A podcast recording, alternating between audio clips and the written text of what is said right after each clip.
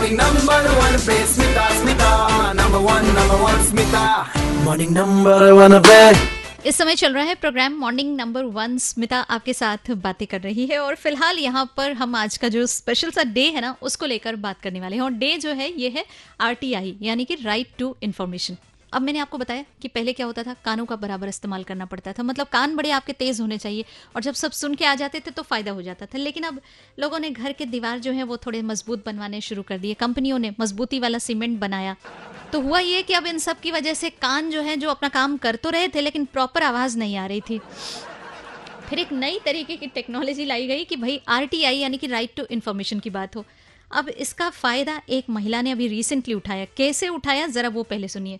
इन्होंने अपने घर पे ना बड़ी मिन्नतें की उनसे। चाय कॉफ़ी अच्छी बना के पिलाई, खाना स्वादिष्ट, ज़बरदस्त वाला खिलाया।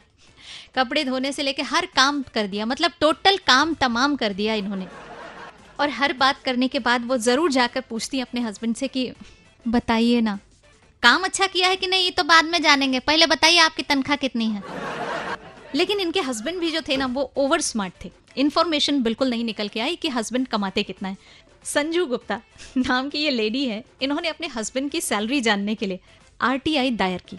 और उसके बाद इनको पता चला कि हस्बैंड की सैलरी जो है ना, वो कितनी है। तो फाइनली इन्होंने आज के दिन का इंतज़ार किया होगा और बहुत शुक्रिया अदा कर रही होंगी। फेसबुक इंस्टाग्राम एंड ट्विटर पर भी आप मुझे मैसेज कर सकते हैं। आर जे स्मिता हेलो ज़िंदगी। इस नाम से मिल भी जाऊँगी। सर्च करके फॉलो कर लेना। That's R J S M I T H E L L O Z I N D A G I को ऐप पर मिल जाऊँगी आर जे स्मिता के नाम से। स्टेट्यून्ड बजाते रहो।